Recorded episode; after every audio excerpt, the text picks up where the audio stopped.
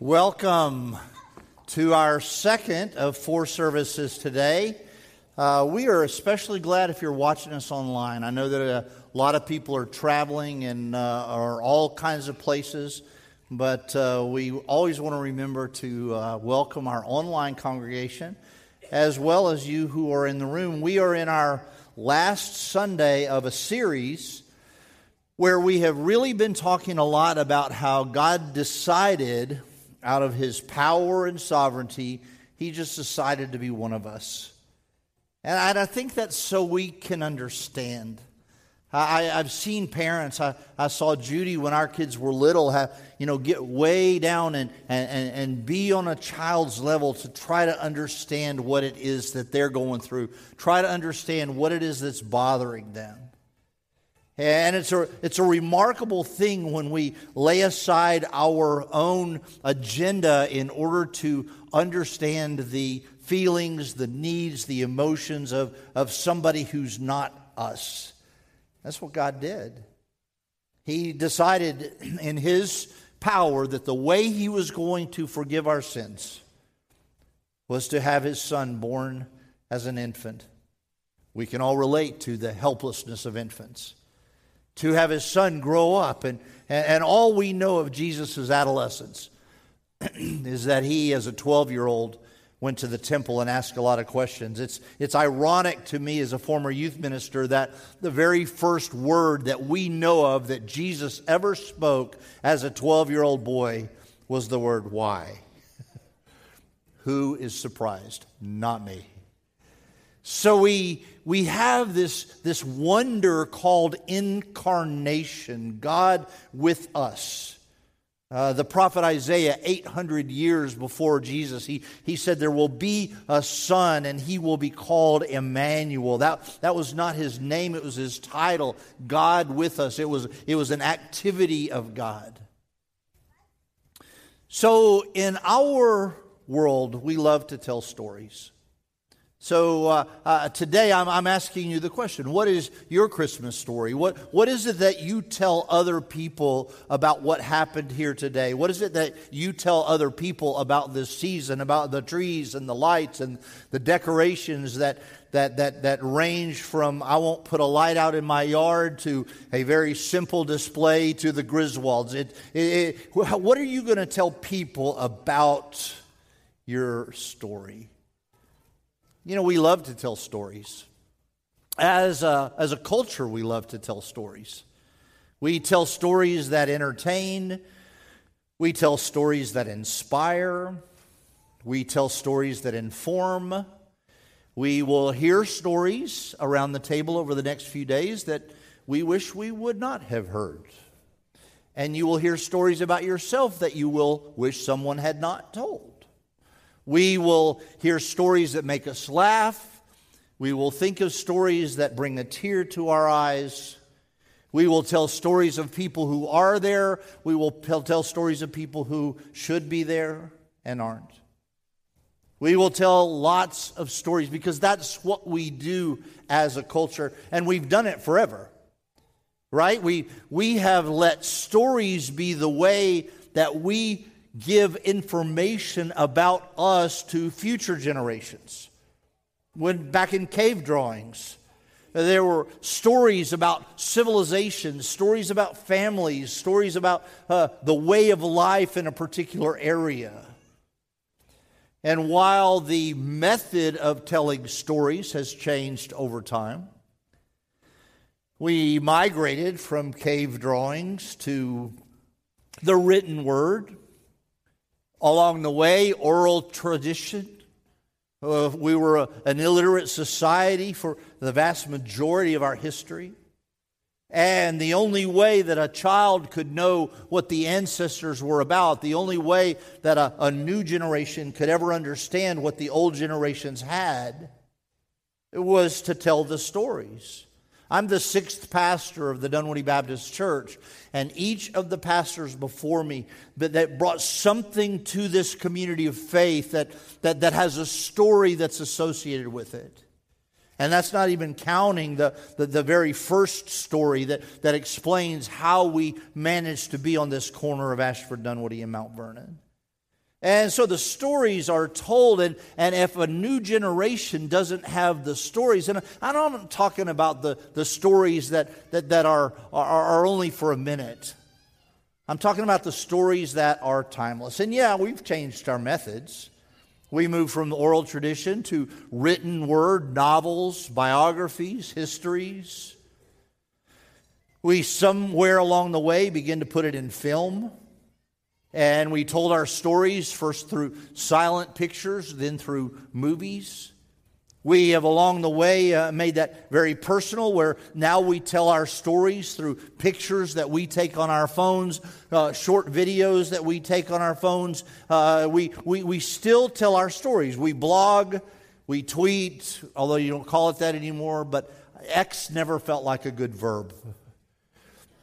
We tweet. Do we X? Anyway, we tell our stories in 140 characters or we tell our stories in volumes. But we are a storytelling generation, and one of the most important parts about storytelling, if not the most important part, is that future generations can know the stories that are important to us. And we who are followers of Christ, we, we believe that the most important story we could tell is this story of Jesus, this story of Advent. We use that term because Advent in, in Latin, it means coming, it means arrival. And so the, the Advent season, the story of Advent, is that story that we tell that explains to other generations why we follow Jesus, why, why we think that's such an important thing. It is the advent of Jesus, the story of the coming of Jesus. And we know that the word gospel or good news, it's actually used in the passage that I'm going to read in just a moment that, that word explains the whole of the Jesus story, that he was uh, predicted eight centuries or more before he came, that he was a way that God was going to reach us. He was born of a, a, a, a woman who'd never known a man miraculously. He, he grew into an inquisitive teenager, uh, an adult who would tell the stories, who would teach, who would show us how to live that in his mission he was uh, captured and crucified by the Romans, buried on the third day, he rose from the dead, and he promised that he will return again. That's the gospel, that's the story of Jesus. So I'd like to tell you a story. I'm going to read from Luke chapter 2. Full disclosure, this is one of the stories in my family. Uh, my father, who came to Christ late in life, but who was trained in the ways of religion as a boy, he would not let us open presents until we had read from Luke chapter 2. And so, being the cruel father that I am, I did not let us open presents until we had read from Luke chapter 2. And one of my very favorite pictures is that of my grandson sitting on my lap while we read Luke chapter 2. So, bear with me, personal moment. This is a story. In those days, now this is written by Dr. Luke. He wrote Luke and Acts, a two volume set, and he was an historian. So, in those days, alerts us to the fact that it's a, it's a real sequence of events. It's not a, a, a fairy tale. It's not once upon a time. It's in those days these things actually happened. In those days, a decree went out from Caesar Augustus. Special prize to anybody who can tell me his other name Octavian. Octavian, who was aligned against Mark Antony and Cleopatra in the famous Battle of Actium that determined the future of Rome the future of the Roman Empire. Caesar Augustus was the one who transitioned Rome from being a republic to an empire. And so this is a real person. This, this really happened. A decree went out. This was the first registration when Quirinius was governor of Syria. That allows us a timestamp. All went to be registered in his own hometown. And Joseph went up from Galilee, Nazareth, to Jerusalem. Now, he actually went up because Galilee is north and a little bit west of Jerusalem, which is high in the mountains. So he literally went up to Jerusalem and then Bethlehem, which is about two miles away. And he went because taxation required that a census would be taken. Some things never change. And he was to uh, go to Bethlehem because, verse 4, he was of the lineage of David, King David. So he was with his betrothed, his, his fiancee, who was with child. And while they came there, the time came for her to give birth, and she gave birth to her firstborn son. I wrote in the margin of my Bible, all of human history changed with that verse. All of history changed with verse 7 and a baby was born, and she gave birth to her first son. This is Jesus. This is Christianity. This is, this is the pivot of history. So she laid him in the manger because there was no place for them in the inn. And verse 8 in the same region, there were some shepherds out on the field keeping watch over their flock by night, and an angel of the Lord appeared to them. The glory of the Lord shone around them. They were afraid. The angel said, Don't be afraid. Well, that's a little hard. You're an angel. Don't be afraid because I bring you good news. That, that word good news in your scripture, that's gospel. That's, that's what translates. It'll be a great joy for all the people. And unto you this day is born a city in the city of David, a Savior, who is Christ the Lord. And this will be a sign. You're going to find the baby in the manger, wrapped in swaddling cloths. And then the angels broke out. Suddenly there was the uh, with the angel a multitude of the heavenly hosts. I don't know how many a multitude is, but apparently a lot. And they said, Glory to God in the highest, on earth peace among those whom he is pleased. It reminds you a little bit of, of Isaiah chapter 9 when the, when the prophecy, eight centuries before Jesus, it said that there will be a light to those people who are walking in darkness.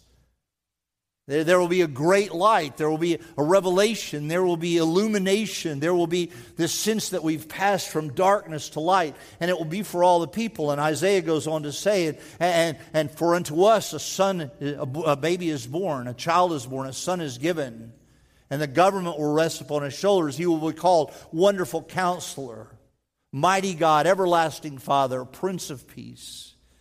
So, so this is what the angels were singing about in verse 15. When the angels went away into heaven, the shepherds said, You know, we should go to Bethlehem and see this thing, which the Lord has made known to us.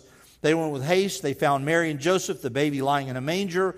And when they saw it, they made known the saying which had been told to them. And all who heard it wondered at what the shepherds said. But Mary treasured these things in her heart. And the shepherds returned, glorifying and praising God for all they had heard and seen. And at the end of eight days, when he was circumcised, he was called Jesus, Joshua, Savior, the name given by the angel before he was conceived in the womb. We tell stories, and the greatest story that's ever told is, is that one and one of the ways that we choose to tell stories in our culture is with props, object lessons. At this time of year, we use candles. Now, what's the purpose of a candle? A candle is the conquest of darkness by light. Boom darkness. And when you light a candle, it's a profound testimony that light conquers darkness. Prove my point. Many of you have a basement. Basements, by definition, have few, if any, windows. And the light to your basement is probably at the top of the stairway going down to the basement. And many of you have walked down those stairs and went, I sure wish I'd have remembered to turn the light on because all you see is darkness. I don't know where my feet are going. I don't know what I'm going to trip over. I'm a little bit anxious about what's ahead of me, what's under my feet. But a single candle, a single flashlight, a single light chases away that darkness, chases away that fear, chases away that anxiety. That has been the purpose of light throughout the ages. And so at this time of year, we use lights in the form of candles to help us understand the story of Christmas, the story of the Advent. And we do this sequentially. So each candle represents a part of the story. And the first part of the story is represented with a purple candle that we call the candle of prophecy. We call it the, the candle of hope, the candle of anticipation, the candle that reminds us that for eight centuries before Jesus was born, the, the prophets begin to lay down the foundation of understanding so that we could have such hope. Isaiah chapter 7, verse 14. He said, The Lord Himself will give you a sign. He will conceive, the virgin will conceive and have a baby, and his name will be called Emmanuel. Later on in Romans, Paul said the root of Jesse, uh, David, David was, in, uh, was Jesse's son, will spring up one who will rule over the nations, and in him the Gentiles hope. Paul, in the first century, captured what Isaiah said seven centuries or eight centuries before Christ. And, and he said, This is not going to be reserved to just people of Jewish lineage. This will be for all of the world, for any who would come to him. May the God of peace fill you with joy and peace as you trust in him, so that you can overflow with the power of the Holy Spirit. May we never lose the hope of Advent.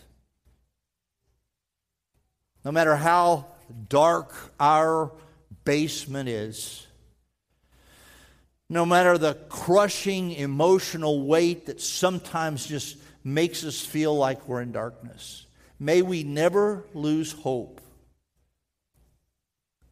that God has a plan May we never lose the anticipation of wondering what God is going to do next. Uh, the, the, the, the, prophecy, the, the, the eight centuries before, it, it gave way to 400 years of silence. And as Brian said in his message that began this series, the silence was broken when the angel spoke to Zechariah, prophesying the birth of John the Baptist. That, that, may we never lose that sense of anticipation that God has a plan, and that plan includes us. It includes our circumstances, no matter how dark. It includes our, our promise, great that it is. It includes every man, woman, and child. It is His hope. May we never lose track. The second candle, the love candle, or the candle of love. Now, this is interesting because we have lit this candle forever, but it's sort of the, uh, the given, right? But it's represented by the little town of Bethlehem, a dusty little town that's just two miles from Jerusalem, a town that's known pretty much for two things the birth of Jesus and souvenir shops where you can buy olive wood to bring home to your friends when you go to the Israel. And these, the, the, the place where Jesus was, was born, or the place that represents it today, is a cave. And it's a cave that's underneath a church, a very ornate Orthodox church.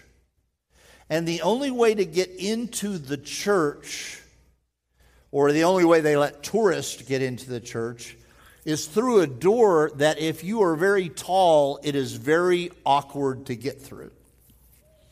A child could walk through standing up, but most adults have to stoop and some uncomfortably so. It's called the door of humility. And Bethlehem represents the humility that, that, that, that God uh, humbled himself. Philippians says that Jesus humbled himself by becoming one of us. John would later say it this way For God so loved the world, the love candle, he so loved us, that he sent his only Son to be born as a child to be raised as a teenager, a young adult, a middle adult, and he never got middle age. But he sent his only son so that whoever would embrace this story, whoever would, would become a part of this story, would not perish, but have everlasting life. And I love verse 17. I don't have it up there. For, for God didn't send him in the world to condemn us, but that through him we could be saved. Through him we could be forgiven. Through him our story could become part of his story, that of everlasting life. Again, Isaiah 6, Isaiah 9 For unto us a child is born, unto us a son is given, the government will rest upon his shoulders. Of his kingdom there will be no end.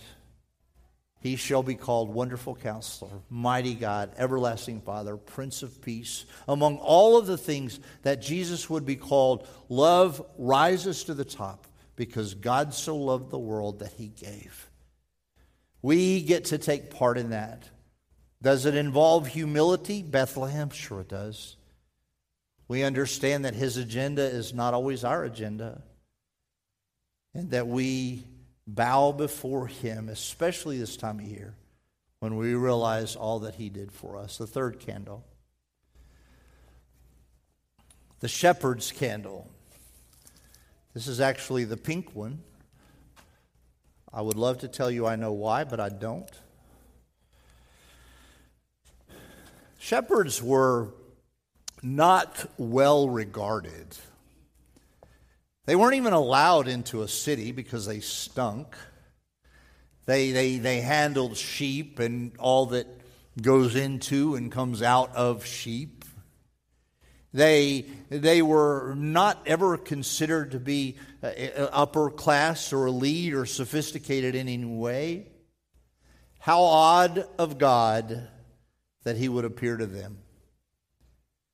How, how interesting that the shepherds were the first to, to put together the puzzle pieces of the joy that God was putting on the table through the birth of an infant.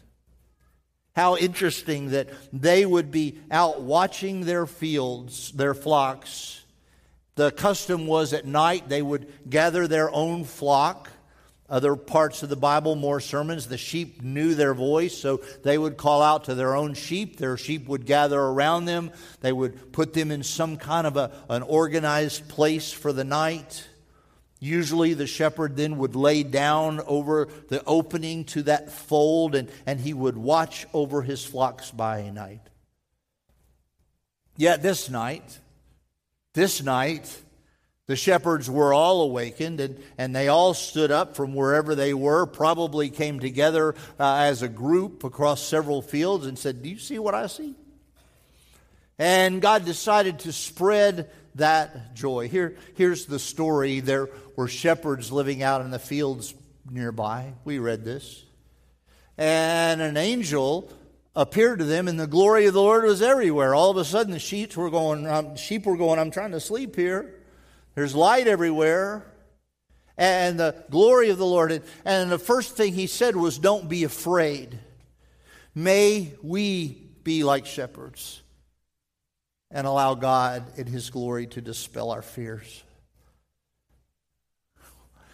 So many things we're afraid of, so many things that make us anxious, so many things that cause us to wish things weren't the way they are and yet God speaks over them. May we, like the shepherds, hear the voice of God telling us not to be afraid. And then he said to them, and it's so easy for us to look back on this story. We know how it ends. But these shepherds didn't, they, they may have heard pieces of the prophecies, they were basically illiterate. And yet the, the Lord said to him, Here's going to be a sign for you. Here is a sign especially for you. There will be a baby. He will be wrapped in cloths. He will be laying in a manger. This is a sign for you. Here, here's something to tell you that God has not forgotten you. Other people may not let you in their town, but God has not forgotten you. What a great word to anybody who's ever felt just a little less confident than you might, a little less sure of yourself, maybe not very accepted.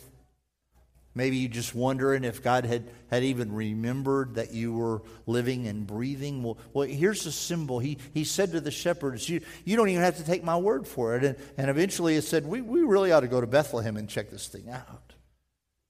The candle of the shepherds. The fourth candle, the candle of peace. Boy, don't we all wish that there could be peace even in Jerusalem. This promise of peace. This is what the scripture says. There's born this day. The angel said, Glory to God in the highest, peace, goodwill to men, peace to those who seek him, peace to those who would, uh, would kneel at his feet, peace to those who would receive him.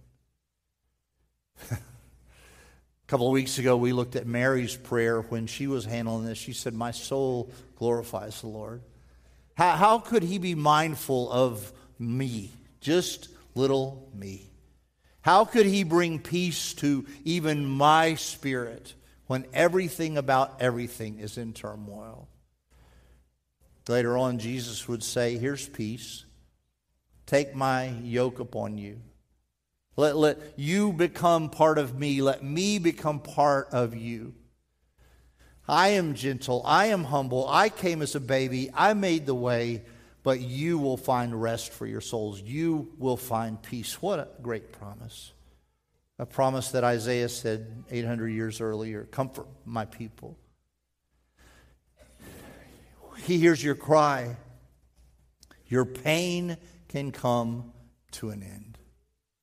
Isaiah chapter 40. Well, the true light is the light of Christ. In recent days, we have started lighting this, this candle, this center candle, this candle that we call the Christ candle. And this has not always been part of the Advent story. But the center candle, the, the, the Christ candle, where he says, gives light to everyone. Through him, the world did not see him. He came to that which was his own, but the, they didn't receive him. But to those who would receive him, he gave the right to become children of God. And so we light the Christ candle to remind us of the gospel, to remind us of this, this story that has many components love, joy, peace, hope. But it is the story of Jesus, the gospel, that we can receive in order for us to understand the whole story. Oh, holy night, the stars are brightly shining. It is the night of our dear Savior's birth. Long lay the world in sin and error pining till he appeared and the soul felt its worth. A thrill of hope the weary world rejoices, for yonder breaks a new and glorious morn. Fall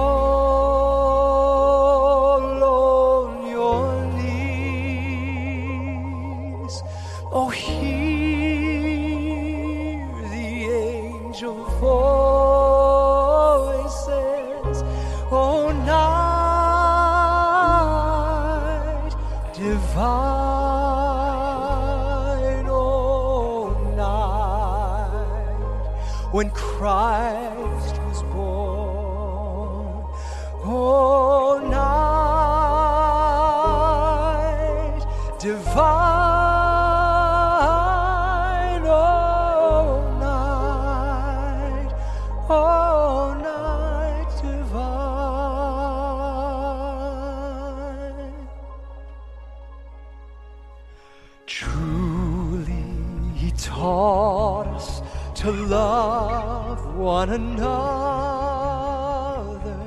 His law is love, and His gospel is peace.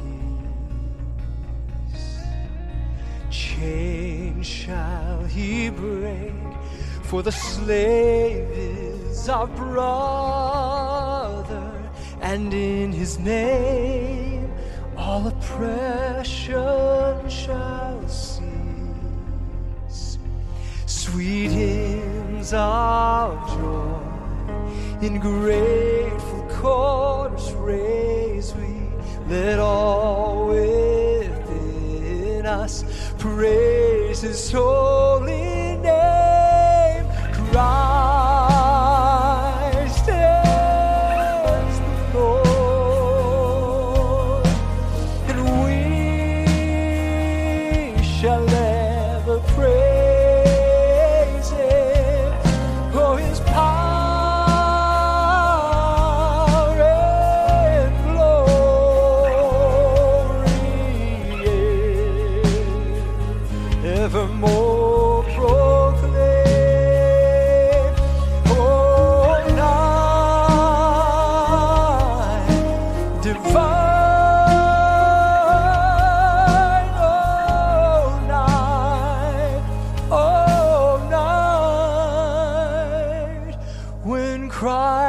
Christ was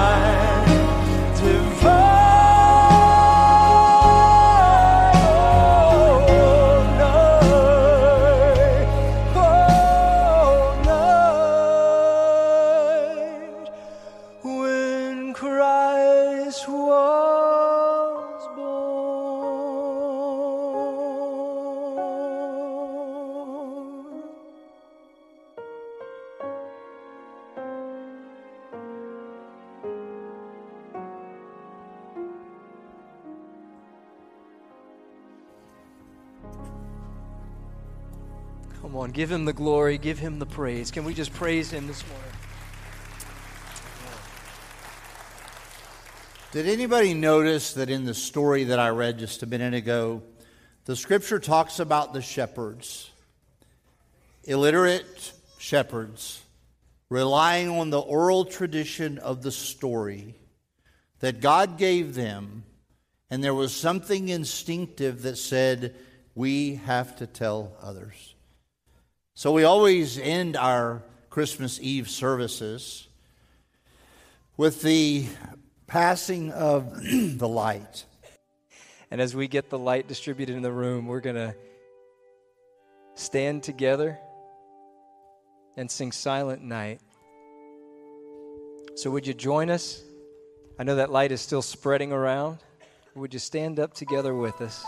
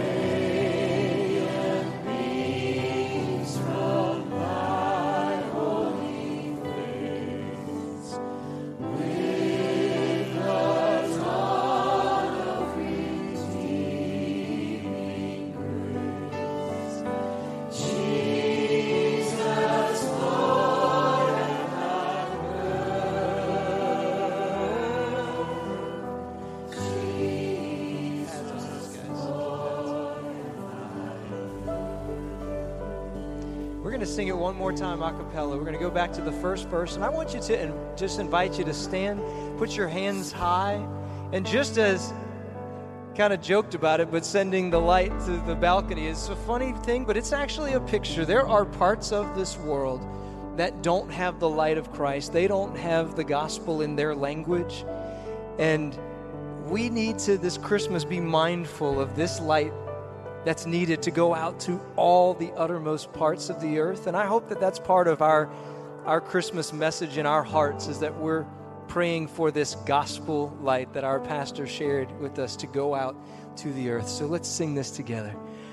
Silent night, holy